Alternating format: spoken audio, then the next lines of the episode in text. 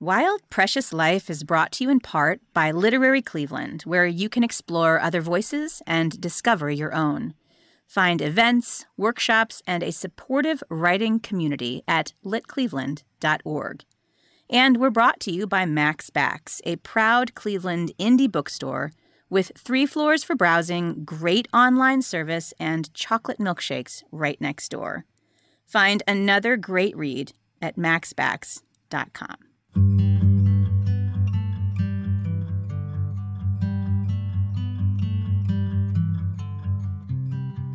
So, as a child, I was a bit theatrical. I tap danced at nursing homes, directed talent shows on the front porch, and composed original works for my recorder club. I memorized songs from The Sound of Music and repeatedly staged neighborhood productions of Annie in my upstairs bedroom. If you crossed me, I made you play Miss Hannigan. But it was not until high school that I actually auditioned for anything. In my first musical, Working, I sang backup for a factory worker and a housewife. I had no lines and no costume changes, and I spent roughly 11 minutes on stage, most of it pretending to clip coupons. I spent so much time off stage that I could make a McDonald's run during the show and still make it back for curtain call. I played an extra in Moliere's The Miser and an unnamed teenager in Bye Bye Birdie. Senior year, I got a big break in what turned out to be my last musical, Godspell. My boyfriend and I broke up the week before, and then I caught a cold and lost my voice. So on opening night, I had to lip sync my own solo while a friend actually sang it for me. As I look back on these bit parts and botched scenes, I find it hilarious that I grew up thinking of myself as a singer, dancer, and actor. Of course, it's nonsense. I am no more an actor than I am a snake charmer. But the things we try as children stick, even if they don't turn out to be true. And Moreover, I know some of my confidence and poise and sense of myself came from those times when I stood on a stage and sang off key in the spotlight. That is one of the reasons I'm so excited to talk to today's guest, because she has actually lived the dream I dreamed. She too caught the theater bug at a young age, but unlike me, she was actually good at it. In fact, she's more than good, she's incandescent. Deirdre Ring is a graduate of the Gaiety School of Acting in Dublin, Ireland, and a proud member of both the Actors Equity Association and the Screen Actors Guild. Deirdre has joyfully performed in many local, national, and international theaters all across North America and Ireland, and she has been named Best Actor and Supporting Actor in a number of those cities.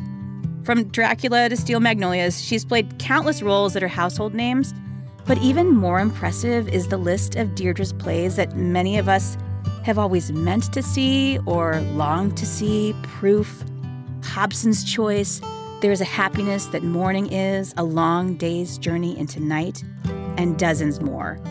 Deirdre has been a teaching artist with Playhouse Square, passionately involved with their International Children's Festival and the Broadway Summer Camp. She's also served as an artist in residence with both Cleveland School of the Arts and Culture Kids. And Deirdre's proudest accomplishments to date are her two miracles, Rosie and Henry. My friend Deirdre Ring, welcome to Wild Precious Life. Thank you, my friend Anne Marie. I'm you're here. I'm so happy to be here. So, we always start with the same question here at Wild Precious Life uh, make it long and winding, make it short and snappy. You can do the bullet points. It doesn't matter to me at all. But, Deirdre, will you tell us your story? I will, but as, as you asked me to tell my story, I'm I have my father's voice in my head saying, Was it raining? Because that was a cue for us to know that our story was very long and very winding. And if the person that was talking and, you know, giving this very long winded story answered the question, was it raining with, well, it was kind of a dry day or it was a sunny day, that's when you knew you were in big trouble because they actually answered the question. They didn't get the, the clue, they were not clued in. So, um, with respect to my father, I try and keep it brief. Um, I came over to America oof, 25 years ago to Cleveland, Ohio. I auditioned for the Cleveland Playhouse because I needed to work on some audition pieces. I was still in acting school back in Dublin. And I met a wonderful man called Peter Hackett, who ran the Cleveland Playhouse at the time, who offered me a job there and then on the spot. And uh, I was like, I'm sorry, I got to go back to school. So, but I'll write to you. And this is the days when people used to write to people and long, long letters. And so Peter and I wrote each other letters for the next three years because I acted quite a bit in Dublin before I came to America. And um, and he said, anytime you come over, so I would send him reviews. I would keep him updated on what I was doing. And uh, then there was a thing called, um, uh, was it a Morrison visa? I think it was a Morrison visa. So we had a lottery system in Ireland whereby you would win a visa to America, you know, and you'd enter the lottery every year. And I entered the lottery one year. My mother entered the lottery for me another year. And uh, I won both lotteries. So, yeah, right. You're not supposed to. You're really not supposed to do that. So, so I figured, well, I should at least go over and get myself checked in to America so that I don't lose one of these winnings. And um, and that's really how it happened. And when I decided I was going to come to America, it, it was not a long term plan. I mean, it was just, although I did buy a one way ticket because I thought I have to give it a shot. If I get a return, it means I haven't given it a shot. So I've never bought that ticket back. I ended up here working all over the country and started in the Cleveland Playhouse and basically, like a gypsy, traveled all across America in my 20s um, and early 30s, and then ended up meeting a guy oh. and said, I know, right? They do that to us. And then um, I settled down here in Chagrin Falls, Cleveland, Ohio. Well, we are lucky to have you. Back in Ireland, was this the future you dreamed for yourself? It was, but it wasn't something that you would really choose as a career. You know, um, when I was in high school, I told my career teacher, who was a bit of a joke to begin with, I told him, you know, we used to have these leaflets and you pick up the leaflets. Do you want to be an engineer? Do you want to be a lawyer? And then there was, do you want to be, I found the one that said actress. Didn't say actress, said actress. I'm like, oh, I want to do that. And I knew it from when I was about seven. I mean, I felt that this is, I was playing a witch I'm good at witches still, but I was playing a witch and I scared the front row of the audience. And I thought, oh, this is magic. I have power. It was the first time I felt I had power, right? Um, and that it was fun and that I could be something else. And I thought, this is what I want to do. So I said to this career guidance teacher, this is what I want to do. And he just laughed at me, like really loudly. You're joking. Don't be ridiculous. Don't be ridiculous. That's a hobby, right? That's not something that you do for a living. So I went on, and my parents were like, nope. that is that's sensible.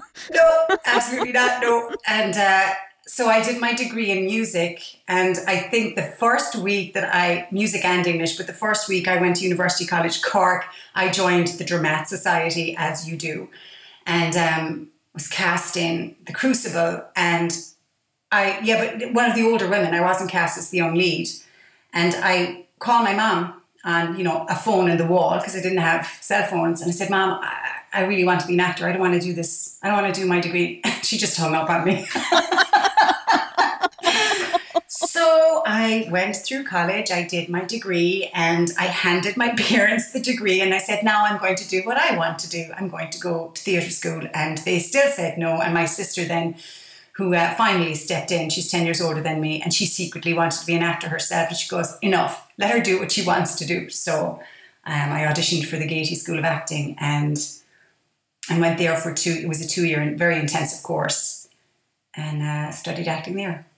I always wanted to be an actor, so I tried out for all the shows in high school, and I would be the one who'd like march into the Diary of Anne Frank audition thinking, hey, I might get the lead. My name is Anne Marie and the, the play is about an Anne. That's probably good enough. That's logical. I totally um, am buying it. I'm buying it. and then, and of course, I wouldn't be cast as that. Um, and I actually can remember we did Bye Bye Birdie, that musical about the Elvis type character who comes to town. And I remember I got my very first line, but it was delivered in the dark during a scene change.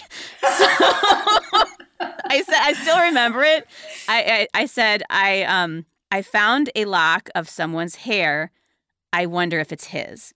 And I must have practiced that line a thousand times, like in different accents. I'd be, I found a lock of someone's hair. I wonder if it's his. Or like like theatrical, like I found a lock of someone's hair. I wonder if it's his. And oh I, my I'm, God, you were going to get the most out of that one line. I mean, it was during a scene change in the dark. I was an unnamed, you know, telephone hour character, but I was desperate to act, but had absolutely no idea how to do it. And still to this day, I'm terrified trying to be anybody other than myself. So, what do you learn in acting school? Tell what what were the things that would have helped me to learn? How do you what do you study? Well, you know what? I'll be honest with you. I've learned more outside of acting school than I have in acting school. And the reason I say that is I was very, very lucky in that I, I happened to be in rehearsal rooms after school with some of the best actors in the world. And so I learned from them. I really and truly learned from them. And I would take notes and I would watch um, and notice and uh, especially in you know in Ireland there's a huge tradition as there is in England as well a lot of actors the older generation didn't have acting school but they had skills that they learned through vaudeville through um, variety shows so they bring this very rich tradition that is kind of getting lost actually I think of coming up through a lot of them would have started as stage managers. They would have started as stage hands.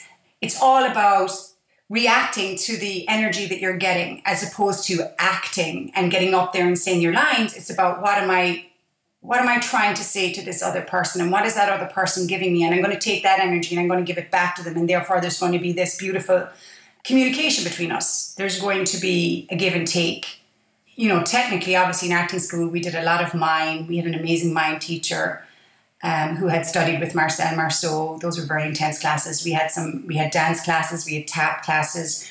We had gentlemen who taught us makoho, which is a Japanese form of, I, I think it's actually used for fighting, but we never did that. It was all the very slow movements like Tai Chi, did it at Tai Chi speed. And uh, then we did a lot of script analysis. And then we wrote our own plays. Um, at the end of our two years, we had a playwright, uh, Gavin Kostick was his name, a very well known Irish playwright, come in and write a play specifically for our class. So he spent the last maybe six months with us. And so he wrote this wonderful play to our strengths, which was a lot of fun. So there was always an it was always a sense of excitement at the end of the two years what what the play was going to be, you know, amongst people in Dublin. What's it going to be this year? What part did you have? Do you remember what kind of role you played? I was, I believe, I was Esther. was I was Hungarian, which is funny because I married Hungarian, but I was Hungarian, and it was very much like the story of the Titanic. And I played the piano, and unfortunately, Gavin knew that, so he had me be the music um, uh, accompaniment for all the songs. So I had to learn an awful lot of songs for that, and it was all the songs are beautiful though. They were set. It was set in the 1920s, so I got to to play a lot of songs and. Uh, and I, I, I, had a beautiful death at the end, this beautiful slow motion that our mime teacher worked with us, where I was, you know, um, I died in the water. So there was this beautiful, beautiful slow death that two of us had as the as the ship came down. And my nephew Gavin, who was about nine at the time, who's now an incredible uh, tenor in Ireland and very well known. But Gavin was in the audience, and all I heard was, "No, Dee Dee, no." as Dee Dee died. So. Well, I have seen you die on stage a number of times. I've also seen you kill. What's harder, dying or killing on stage? Okay, well, uh, I don't know. It depends on the play. It depends on whether it was a good death or a bad death. I guess you have good ones and bad ones, poetic ones and not so poetic ones, ones that are brutal and ones that have a sense of release. But mostly, I would say there's in most of the plays I've done, there is a sense of relief when the character dies because they've earned it. If it's a well written play, they've earned that moment of letting go. I'm wondering how being an immigrant to this country informed your creative talent. So I'm thinking about what it means to be an observer of a culture. I know as a writer, I've moved around a dozen times, and so I land in a place and I'm an observer for a while. I have to listen because I'm not invited to go anywhere yet. No one knows me. So how how do you think uh, being an immigrant to this country affected your craft? That's a really great question. My perception of America was through sitcoms, through American movies, through television. I mean, that was my world into America. My view of it was through the television or through the big screen. So it's a very mythological place, America, you know, to immigrants. It's just this giant, exciting Oz. Here's the thing you can't just be an American, you have to be better than an American, right? You just have to do it better, is in my mind. And so I would actually sit in cafes, I'd go to places, and I would have my notebook and take notes. If there's someone, I, I, I based a lot of people I know on characters that I've done in plays. I don't think you're in one yet, Anne-Marie. Oh, I'm waiting. I'm waiting to know that the killer wait. is you me. yeah, Medea. No, that she was Irish, so you're safe there. But I, I, I do observe um, a lot when I'm doing a show. It's absorption. So it's more than more than observation is absorption. I, I go and I absorb people. you know? Do you ever get nervous? Yes, all the time. I think an assumption we make about actors is that they don't get nervous. No, I get nervous all the time. Uh, very nervous. And, it, you know, it depends. It depends on how high the stakes are you know, the one person show I recently did was nerve wracking for the first week. After the first week, I, I found my groove, you know. So then how do you deal with nervousness? Where do you put that nervous energy or that self-doubt? How does it show up and what do you do with it? I get out of my head. The first thing I have to do is get out of my head. So I do a very, very intensive physical and vocal warm-up beforehand. I play some music that relaxes me, some meditative music with the one person show, I actually would walk through each scene each night, just mark it, mark it, mark it, so that I knew where I was going generally.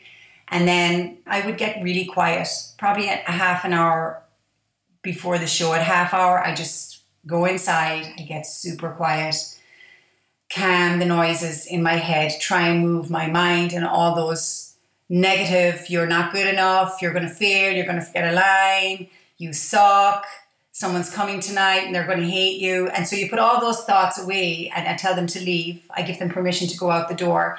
And then I put my brain in my stomach and we calm ourselves down. And then I stand in the wings and you know there's um, there's two things I remember. One, a director once said to me, uh, Tim Douglas said, just before you go out, I want you to say this to yourself every time. I don't know. Just say I don't know. And so I always do that. And then Dorothy Silver and I, lovely Dorothy, we used to say, you know, and it, I think it came from Jack Lemmon uh, originally, but see you on the ice. So I have the sense of it's an awfully big adventure. I don't know where I'm going, and I'm just going to skate, and that's it. And you got to let go. It's it's really about letting go and knowing that you've got it, and anything can happen because it's live theater.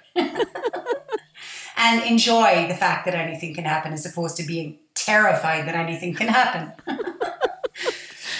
wow. What um I guess I have two thoughts about that. One that's super helpful to hear. I always think about one of the reasons you're nervous is because you care. You're you're nervous because your body and your and your heart and your mind want to do a good job at this thing you you care to do a good job doing. So I hear you saying one of the ways I, I get through nervousness is I prepare. I, I mark through the steps. I, I get my voice ready and my body ready. So that that totally makes sense to me. And that too that you embrace the fact that you're actually not in charge of all that happens tonight. That you're going to get out there on the ice and you're going to welcome what comes and in the face of it do your best.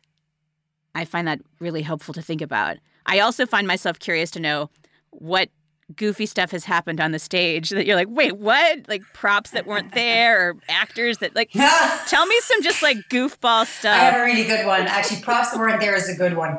Um, because that that that happens so much more often than the audience knows. So I was doing the Playboy of the Western World at the Irish Rep Theatre in New York down on down in Chelsea.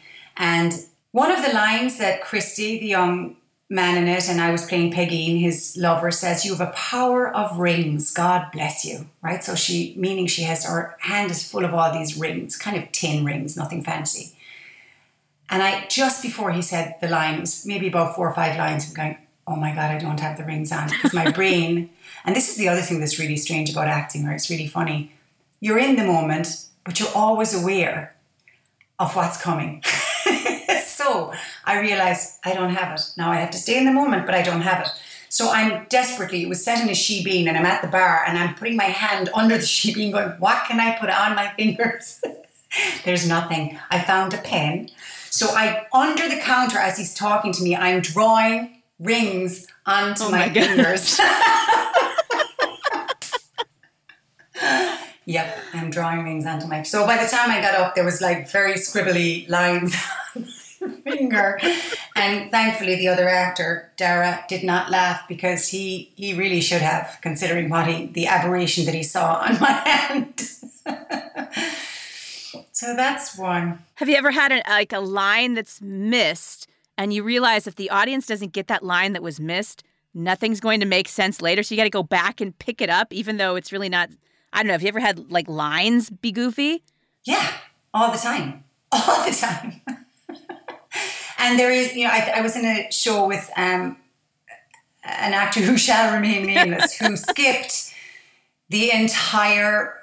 It was really the exposition, right? And, and so uh. about halfway through the, ex- the exposition, he skipped to the middle of the play. Oh no, no, no, no, no, no! We can't have this. We can't have this. So I had to um, improvise lines to get that person back to where we needed to be. And they kept looking at me like, what?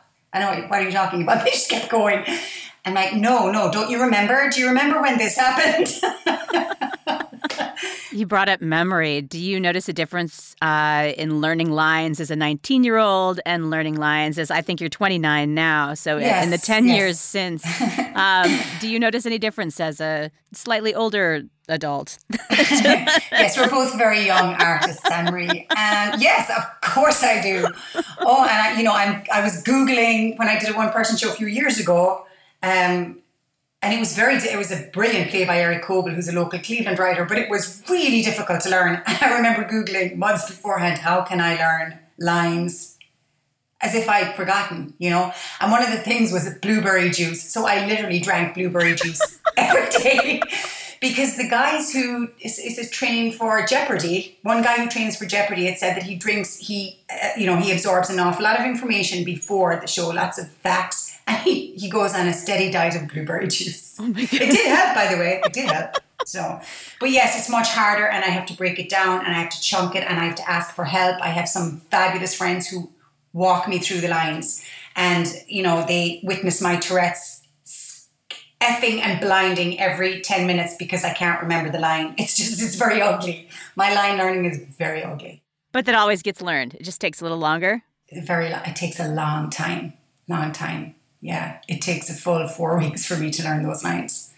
Yeah. I always think of acting as being a solo job, but the way that you're describing it, both with the ensemble and the giving and the taking, and the front of the house and the back of the house, and the folks who come to your aid and come to your rescue and, and come to help you learn these things, um, that's giving me a different picture of what it means to be an actor. Right. Yeah, it takes a village. You know, and the the people that rarely get the um, credit are really are the people in the back of the house, are the you know the beautiful set designers, the costume designers, the director usually gets credit, but you know, and the stage managers, stage managers are so important too. You know, they, they're very valuable and they're great for feedback once the director leaves. If, you know, the show is getting slower or whatever, their job is to let you know, you know what, you need to pick it up. Um, but yeah, it really does take a village and it's a very collaborative art form. So then how difficult has it been these past, oh my goodness, 18 months to be a performer when so much has been closed? Yeah, it was it was tough. It was tough. There's no question. But I think everyone went through it. I mean, we're not alone in that. You know, every everyone apart from you know uh, essential workers, everyone went through the same thing. But it was it really questioned. And you know what's interesting is I've heard a lot of people have not gone back to acting. Is what I'm hearing. Quite a few people, especially New York actors, changed their it, they just changed the course of their lives. And I don't know if that's necessarily a bad thing. I just think people questioned what they do in a very profound way during COVID that perhaps they didn't have the time to do because you know the way you're on that treadmill and you just keep or the hamster wheel and you keep going, you keep going doing what you do and you don't stop to think. And I think some people got to do that and just changed changed course. Now I think COVID made everyone whether you wanted to or not. Take a look at your priorities, take a look at what you love, take a look at what you fear. I, I think also one of the ways that you and I became close during this past year or two is that uh, we both suffered losses in our family. My dad passed away and your brother passed away, and I'm heartbroken about both of those things. And I remember a distinct moment, and I couldn't actually tell you the day or the month, but I can tell you what it felt like to sit there with you side by side in our grief and um, laughing and crying together about these people we loved and lost in a time when many people were loving and and losing. So if you don't mind, I don't mean to put you on the spot, but I'm wondering will you will you tell us about your brother? Oh, well, I do remember that moment as well, Anne Marie, and I'm forever grateful that you came to our house with, as usual, tons of food and joy and friendship and tears. I just, you know, I, I, I wish every friend would do that for their friends when when you're going through grief. It's just, it's such a lonely place to be because a lot of the time people they don't see it because we hide it, right? We hide our grief. It was devastating. I lost my best friend. You know, I'm probably going to start crying now, but I did. I lost my best friend Dermot and I were very, very close. He um, struggled his entire life with depression. And from the age of 16, when he had a nervous breakdown, he struggled. And we were very close, and COVID was very, very, very hard on him. Um, and he was actually coming over to visit us last summer, but everything was cancelled. So he, his flight was cancelled. He was an amazing advocate for people he started many organizations to help people. He was like a, a peer counselor for students at University College Cork. He, he also went to the same college. He was a librarian, uh, loved books, loved reading, loved writing, loved Joan Baez. Oh my gosh, did he love her? I mean, to the mm-hmm. point where we're going, if we have to listen to one more Joan Baez song, I'm going to lose it.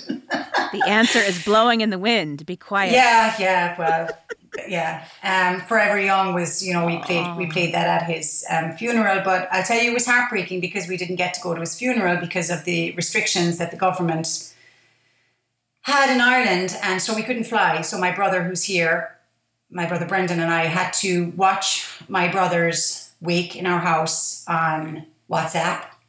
Then we watched his funeral on YouTube. We watched his burial on YouTube. And I Cannot recommend that. However, I am grateful that we were able to do that. I still think I haven't quite recovered from that experience because I don't know if I ever will. It was absolutely surreal. But man, I miss him. You know, I miss him every day. I just miss him every day. We're going to go home this Christmas and we're going to try and um, remember him together as a family because we were really robbed of that. And, you know, I blame, we're still waiting on autopsy results. And they suspect that it was an accidental overdose, but honestly, I think it was COVID killed him. You know, the isolation killed him. And it makes me very angry that people were allowed or told to stay in their homes, especially people who needed people. You know, they needed human contact on a daily basis, which my brother needed. He was a very social being, you know, and he just went in on himself. But you know, the truth, the truth shall be revealed about that. But yeah, it's just it's just heartbreaking. It's heartbreaking, you know. And I'll never recover from it. Do you still hear his voice? I hear his laughter. He had a great laugh. He had like the best burst out laughing laugh. I have a photograph that you shared with me of him laying in the wildflowers. And that's how I never had the good fortune to meet your brother, but that's how I will remember him. Yeah. He's laying in the wildflowers. That's totally him. Yeah. You talking about the funeral makes me think about how much I mean my my dad was John Paul Kelly, one of 10 children, the Irish Kellys and and what growing up what it meant to grieve was we grieved collectively, right? Yeah. You went to a funeral, you drank, you laughed, you cried, but it was absolutely a collective experience and yeah. I was able to attend my dad's funeral, but but not everyone was. We only had 10 of us there, right? So I couldn't mm-hmm. my husband could not come my children could not come. So I had to I had to stand there alone with my sister and my brother and and we couldn't have our spouses there. My dad had nine siblings, but in order for them all to come that would have meant we couldn't come. I do feel robbed of of of um, just the chance to laugh and cry, to hold one another and remember Yeah. those preposterous stories that you only remember when you're in the middle of grief and and you know the the day I got caught sneaking out with a boy and my dad hit me on the shoulder with an umbrella. I could never it, imagine you doing that, Henry, ever. You're such a good girl. Oh, or the way you could always tell he was coming because he whistled. And so you'd hear him. He could whistle the entire Beatles catalog. And so you'd hear him before you'd see him just whistling. I can't whistle but one note.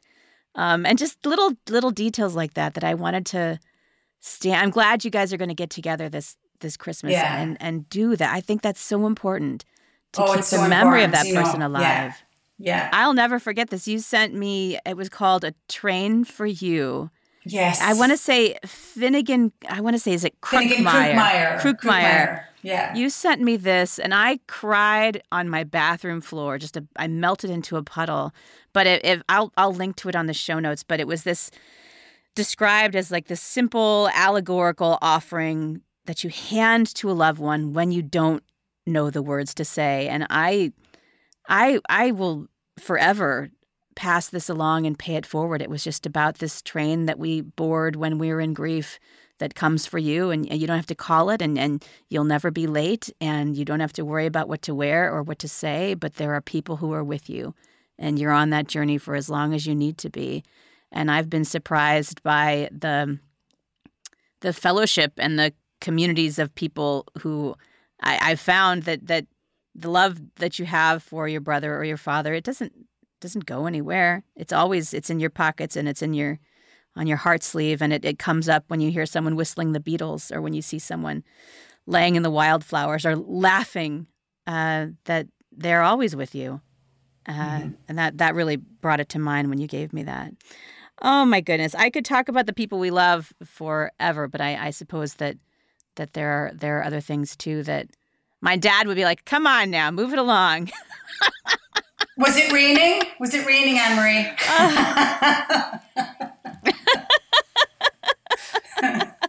It was a light snow and oh, I had no! a cheese sandwich. no, Uh, God, no, we're in trouble now.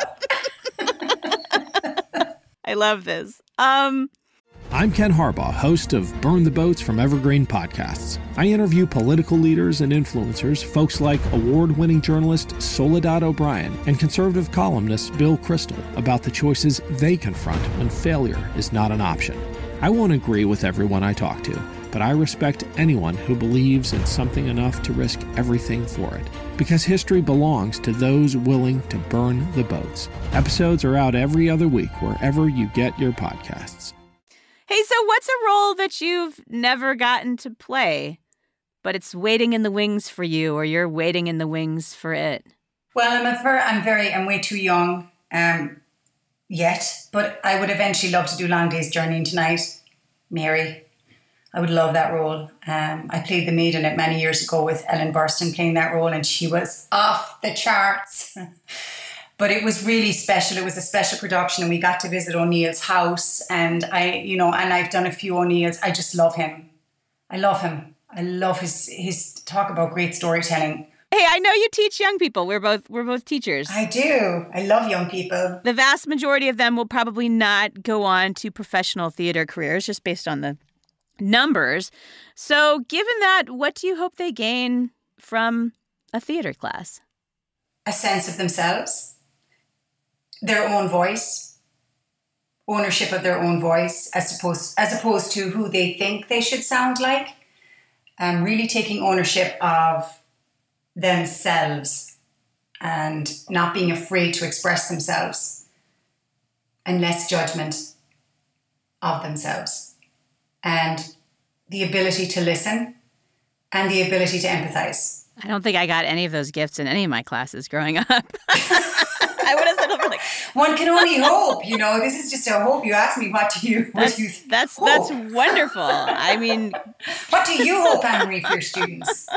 I'm so envious of your students, the lucky ducks. uh, yeah, I, I hope to give them understanding too that that you can try something really hard and doesn't always go well, but you tried that hard thing, and we'll we'll work back and forth to to make it better. I teach writing, and very little of my writing is is any good the first draft. You just keep going back and forth. You keep asking questions. You keep nudging it. You keep hanging out in what you wonder and what you're curious about, and and the, the words come. They get there. But I love working with young people. I think it's it's um, keeps me young. Makes me feel old some days, but but keeps me young most days.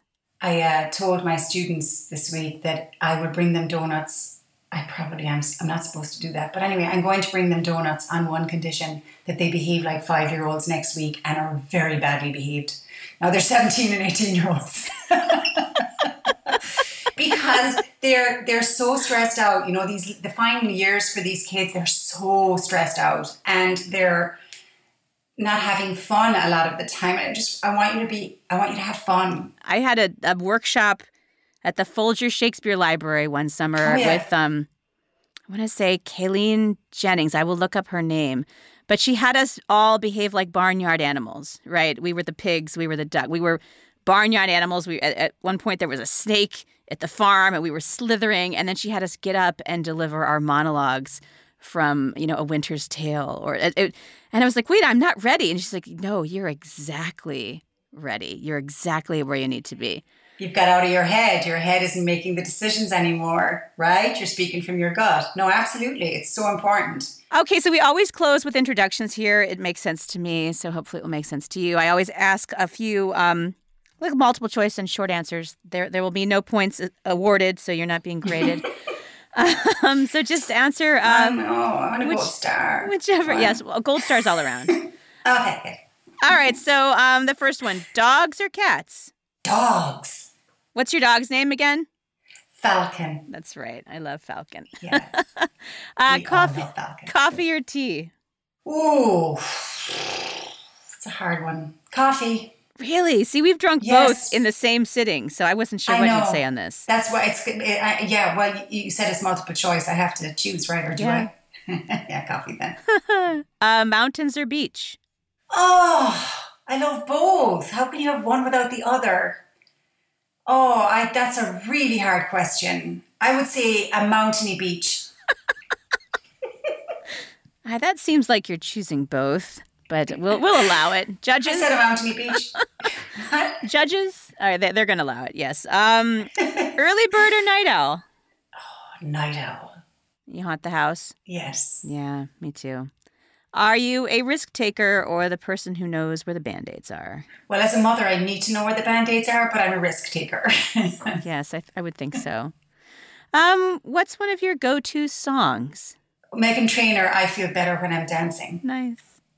Mm. What's a what's a movie or a book that you love? Or I suppose I should let you do play too. You could just do a play. Movie, book, oh. or play oh, movie, book, or play. Okay. See, now you've thrown me another loop de loop. Okay. Play. Let's see a play that I go back to read again and again. I would say Hamlet. All About Eve movie. All About Eve. I have not seen that in years. Mm. I found so it good. terrifying when so I saw good. it. I wonder what I would think of it now. It is terrifying. It's still terrifying. It's great. What's your favorite ice cream? I'm really boring. I just love.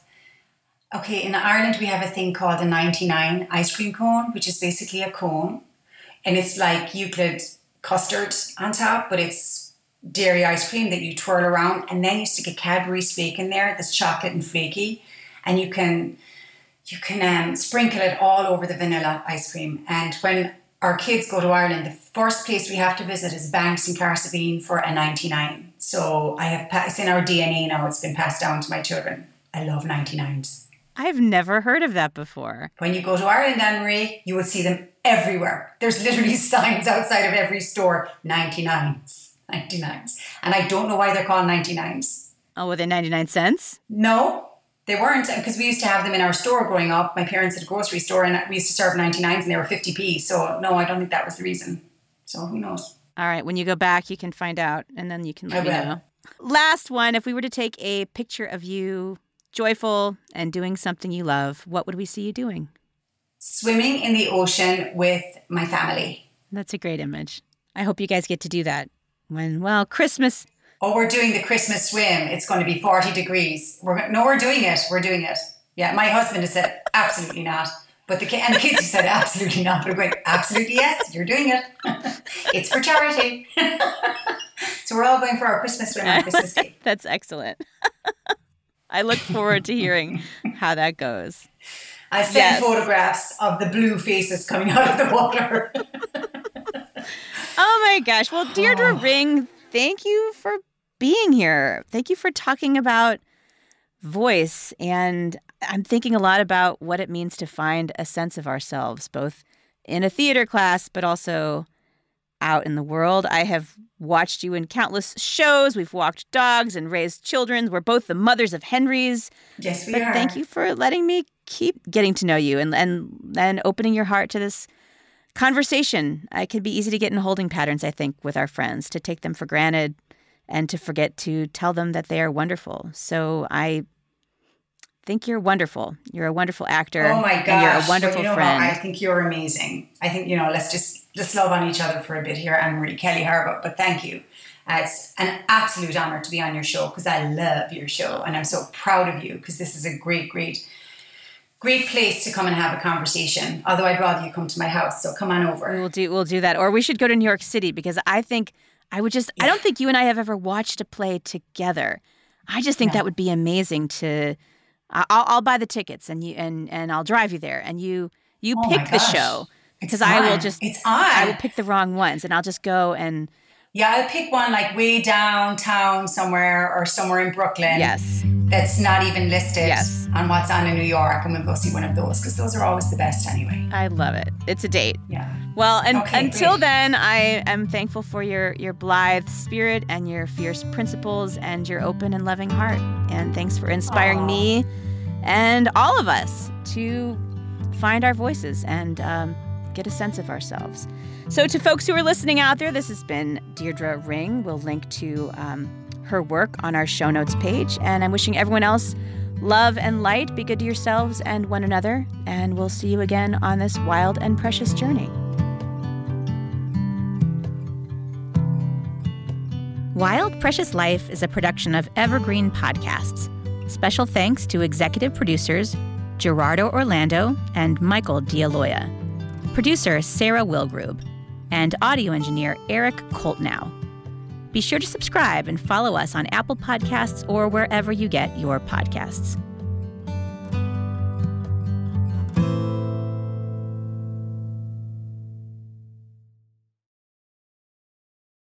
Are you tired of seeing your teen or young adult struggle on a path that clearly isn't the right fit?